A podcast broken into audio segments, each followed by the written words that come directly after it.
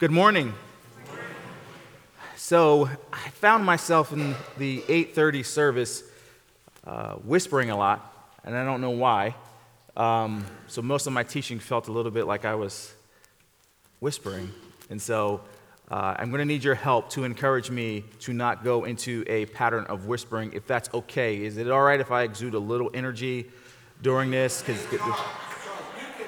I can walk around. I, I, I felt I, I got to be honest, I felt super restrained, and like, I don't know what exactly uh, caused that. I think I did it last time I was here, and, uh, and then the second service, I, I loosened up. So um, I'm just to go loose, and if it's too much, just don't invite me back. It's all right. it's, it's, okay. Um, you guys have a beach here. I'll just do that, you know?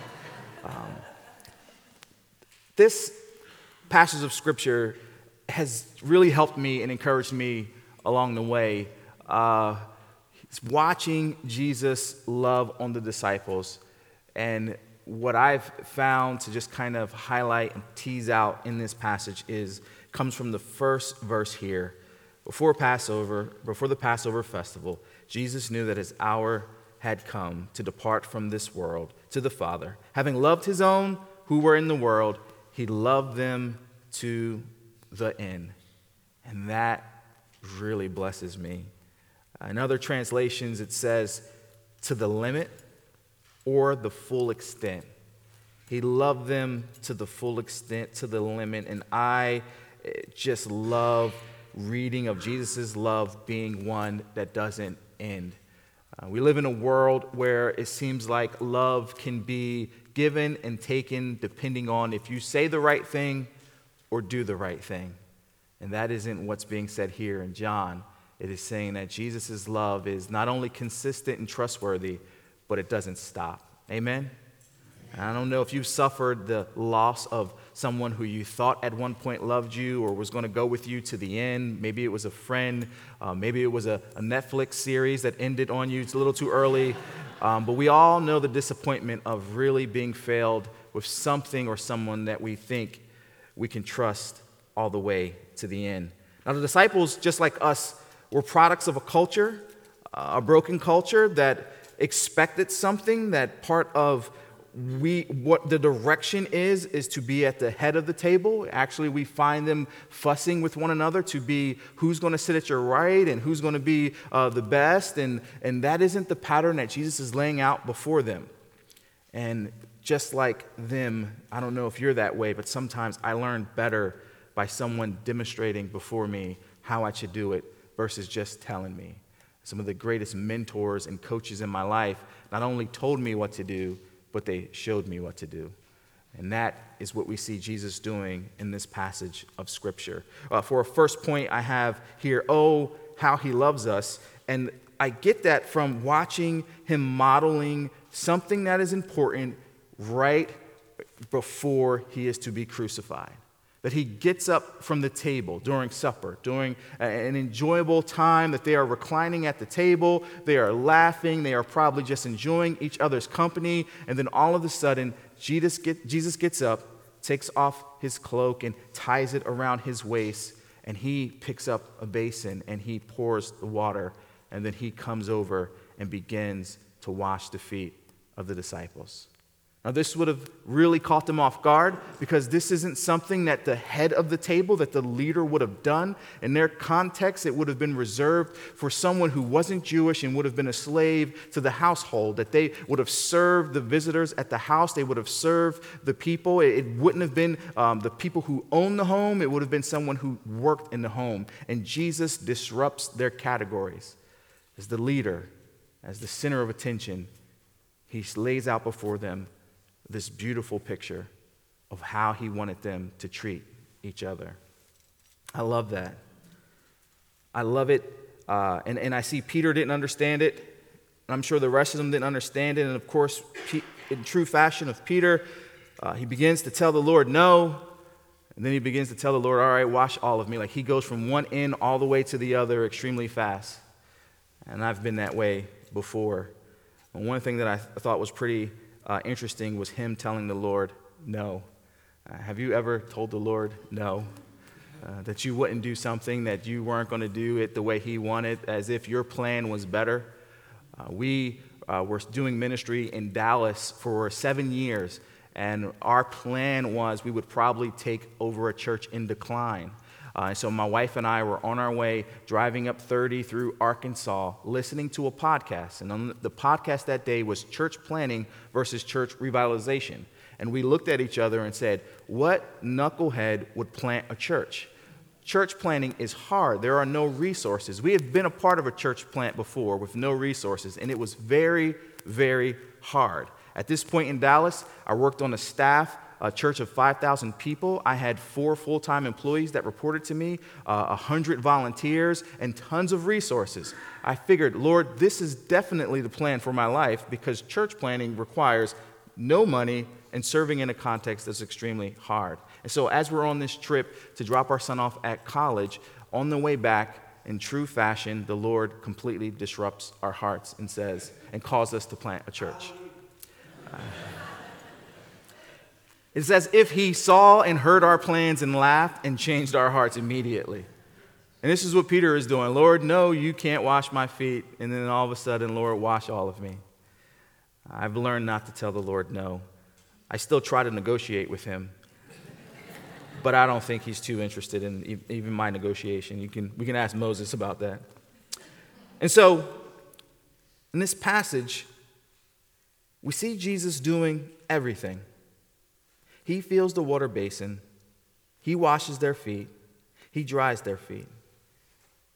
Now, he could have sent John or Peter or one of the disciples to get the basin, to get the water, but he does it all himself.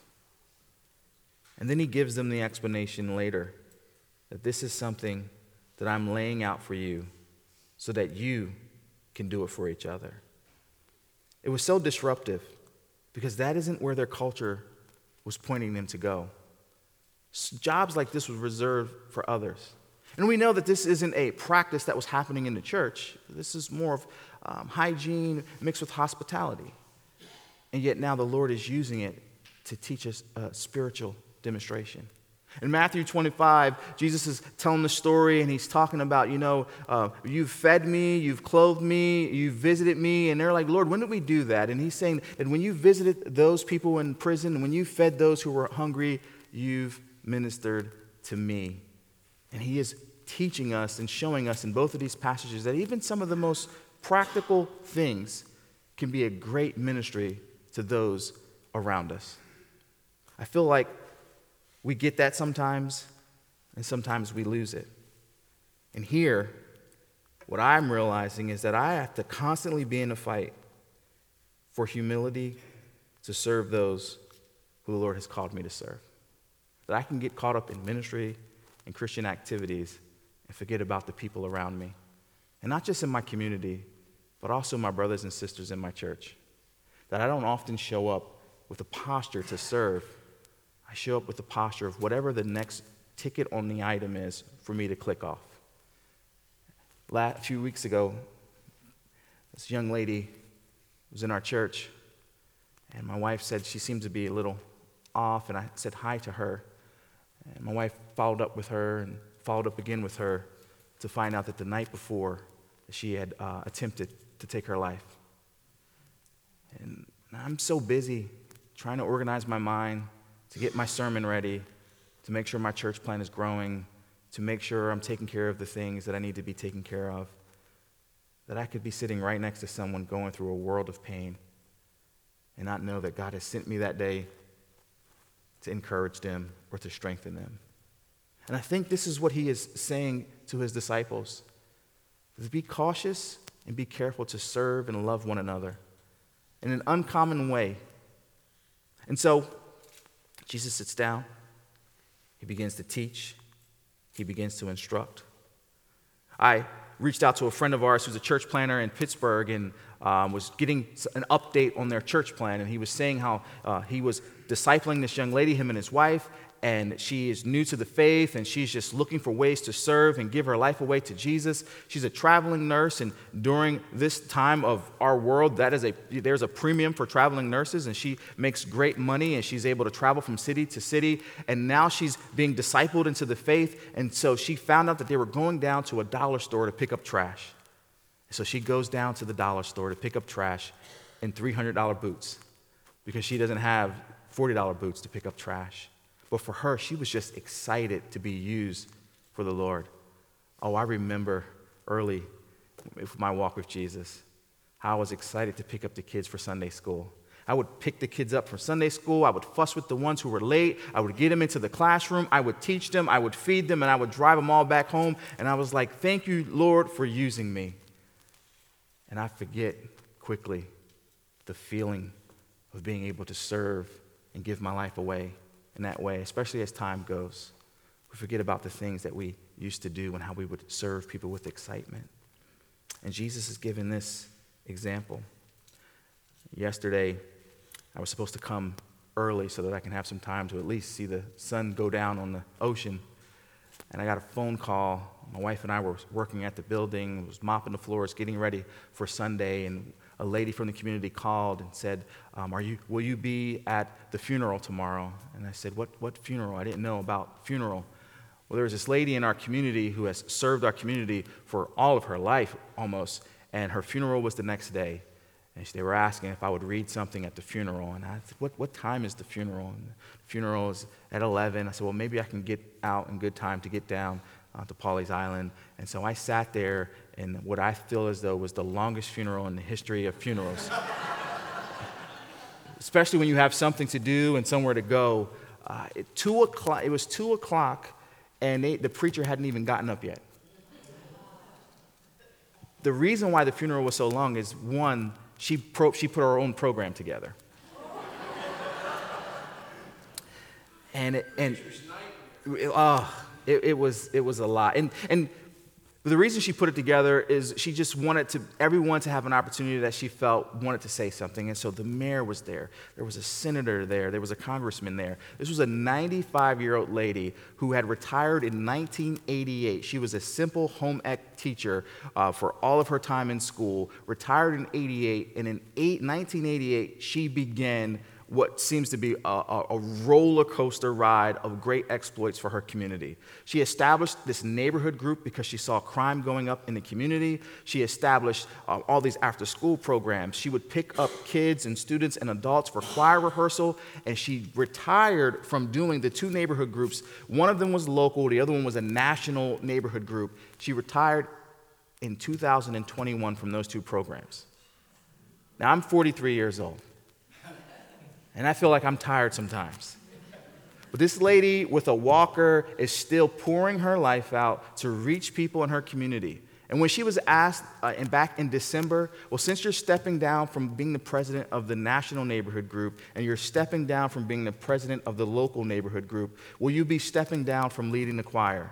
And she said, The Lord hasn't told me to step down from the choir. a few weeks ago, she was on, she called me and she was on her way to California to visit her brother who wasn't doing well. She's 95 years old and she's going to go check in on her little brother because she wants to see his face. She has a walker, she still drives, she still leads. This is a strong woman. She got back and she got sick and got an infection and she passed away. And as I listen to the things that she's done her entire life, I'm watching this woman 95 years old, still feeling the need to pour her life out for others, to leverage every bit of strength and energy that she has, and then to see her faithfully still feeling called to lead the choir in her church. And when she got sick, she called the assistant director and said, I'll be back next week. Here are the songs that are all printed out and ready to go. I don't know about you, but I, I would love that. I don't want a long funeral, but I would love for that to be the story. Not anything great other than leveraging everything that I have for the Lord's glory. I want people who would assume that I would drive past them feel seen and loved. I want to have a heart that wants to wash feet and reminds me that just as Jesus washed his disciples' feet, that that should be a consistent song in my heart. That I don't grow past that or beyond that. But n- not only do I want to be able to do that, but I, I want to do it like Jesus, who washes Peter's feet and all the great disciples, but he also washed the betrayer's feet. He took time to even wash Judas's feet. Now, I don't know about you, but I love doing things for people that I love. People who like me, and people who encourage me. But I don't always like serving people who are a bit ornery, if you know what I mean. The ones that I know have said something about me or have done something about me or are planning to do something, I find that tough. But I see Jesus, knowing what Judas was going to do, washing his feet. Now, looking back, I'm sure John is thinking, wow, look at this. It's not because we're good, because Judas is included. It's not because we're deserving, but it's because he is good. And because he is good, we can serve those who are a little challenging, those who seem to be on the fence or even on the other side of the fence. That the priority here isn't you deserving it. No, the priority is because he is asking us to do it. Romans 5 7 says, For rarely will someone die for a just person, though for a good person, perhaps someone might even dare to die. But God proved his own love for us that while we were still sinners, Christ died for us. Our relationship with Jesus is based on him being good. Amen. So Jesus washes the feet of his friends, washes the feet of Judas, sits down, and gives them the explanation. In verse 15, he says, For I have given you an example, that you also should just do this just as I have done for you. Now, I don't know about you, but I would have been very excited to wash Jesus' feet. I'm going to be honest, because of who he is. But that isn't the pattern that Jesus has given to his disciples. It is to wash each other's feet, it is to wash my neighbor's feet. When I worked in Dallas, our missions pastor came to my office one day and he said, Charles, uh, we have a, a mission trip that we're about to take to Mexico. And I want you to go and be a part of that team. To which I responded to him quickly, No, thank you. Now, I've been watching the news and seeing that there was different things happening in Mexico, and I, I, figured it was, I had the option to say yes or no if I wanted to do it, and I told him no. And as soon as he left my office, I was so convicted. I felt as if I had taken on a posture that I will serve God at my convenience. Not at his call, but my convenience. And so I called him back and I said, Pastor Boone, if you'll have me, I'll, I'll go to Mexico and serve. Now, the other reason behind it being a little frightening for me and, and it being a little inconvenient was the fact that I failed Spanish in high school. and I felt that the, my greatest asset to ministry was communication. And I know I'm not doing a great job this morning, but I felt like, well, this is what I do. I talk, I engage with people, I can share the gospel. This is what, what I would do on a mission trip. And so I went anyway, and I surrendered to the Lord, and it, it was the greatest ministry experience of my life. A few times I got to speak with the translator. It was very hard because you got to stop and wait for them. It's a little challenging. But what I did most of the time was play soccer and kickball and basketball with the kids while everyone else communicated the gospel. And at the end of that trip, when we were finishing up, uh, the kids would come up to me with flowers and all different types of gifts, and they would talk to me. They would come up to me trying to talk to me in Spanish, and I would say, I don't know Spanish. And they would laugh, and they would give me flowers, and they would hug me. And, and the Lord taught me pretty quick I, I just wanted you to be here, but I also wanted to teach you something about being with people. That the power of touching them and reaching them is always by my spirit. You don't bring that much to the table, Charles. But I do need you to go. I need you to be with people. And yes, I need you to play soccer and lose a lot to young children. And that helped shape my ministry. So when I would go on other trips to South Africa or in the prison, I, realized quickly that part of me being there was being with people. And yes, even when I don't know the language well, I've watched the Lord do miracles. Jesus' act of humility was unnecessary, stunning, and at the same time was a tremendous display of love. If there was anyone in the room who should have been relegated to washing feet, it definitely wasn't Jesus. Not only does he love to the end, but he loves us in our worst position. He loves us when we fail. He loves us when we think our service to Him is like the dollar menu at McDonald's, that we pick and choose how we serve. He loves us when we get it right, and He loves us when we get it wrong. So for me, I want to always find pleasure in serving and washing the feet of those around me.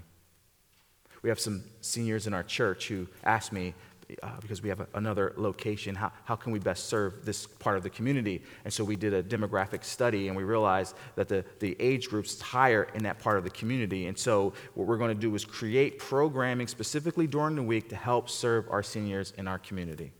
Not just to provide a salad or soup, but to provide a community to love on them and for them to be seen and felt. And I think that's what's missing sometimes in what we do is that we go and we run, and life is so fast paced that we miss the small, simple things that we could do to encourage and strengthen people. Jesus says, when you clothe those who were naked, when you give a drink to those who are thirsty, you serve me. I'll close with this. I had read this story from uh, this evangelist, this Canadian evangelist, Harry Ironside. And he tells a story about a, a Caesar Nicholas I of Russia. He had assigned a young soldier to a military border fortress to put him in charge of the money and to pay the soldiers.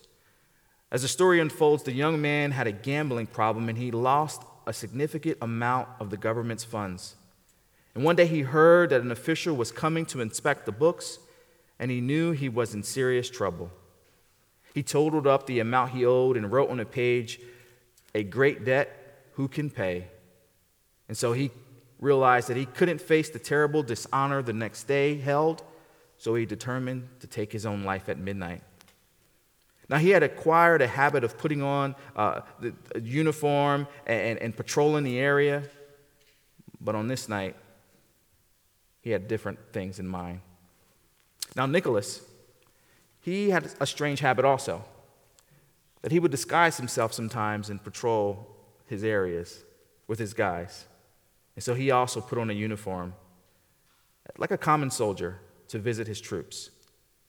He did this on the particular night that this young man had decided that he was going to take his life, but he had fallen asleep. And so when Nicholas went looking for his friend, he found him asleep and he read the note. Moved by a generous impulse, he leaned over, picked up a pen, and wrote in it. The man sl- slept well past midnight, suddenly jerked awake and reached for his revolver. And as he did so, he caught sight of the note a great debt who can pay? And under it, he saw one word that had not been there before Nicholas. He rushed over to the files to find the signature of Caesar and compared it with the signature on his note and it was genuine. And he said to himself, Caesar had been here tonight and knows all my guilt, yet he has undertaken to pay my debt. I need not to die. I found this to be a very incredible story as I think through what's about to happen to our Lord and Savior as he's washing the feet of his followers. A great debt he was about to pay on their behalf and all who would choose to follow him. And he paid and laid his life down as a ransom so that we may have access to everlasting life. And how great of a story is this to tell for those who are bound in sin, who don't know that there is liberty and freedom in Christ, and a simple pathway sometimes to get an audience with those who have never heard or think that Jesus has, would want nothing to do with them, to know that we follow a Savior who is worthy to be worshiped, but he also washes feet. And so, how will we wash feet? To remind people that we too follow in the example of our Lord and Savior, to seek after those who are lost, hurt, hungry, and without, so that we can tell them the story also about how Jesus paid a debt that we owed. Let's pray.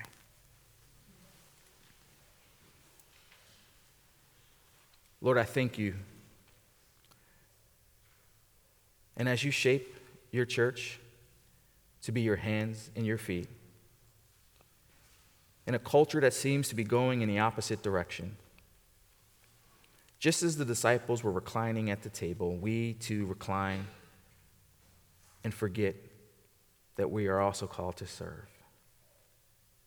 So, Lord, let us balance out our walk with pouring out ourselves the same way you trained your followers. Lord, open our eyes to see the, the great opportunities and adventures before us. Lord, I, I want to have a testimony like the 95 year old Estelle McCadden, who, if she was still alive, was, would be leading her choir this morning. Lord, can you help us see the places that are dark right now in our city, in our region, the places that are void of your truth, and help us lace up our shoes to walk in there, to serve, and to declare your truth, so that every man, woman, and child can hear your good news. Let us exhaust ourselves in those ways, Lord. Whether it's going, giving, serving, let us all be found guilty of being busy for you. In Jesus' name, amen.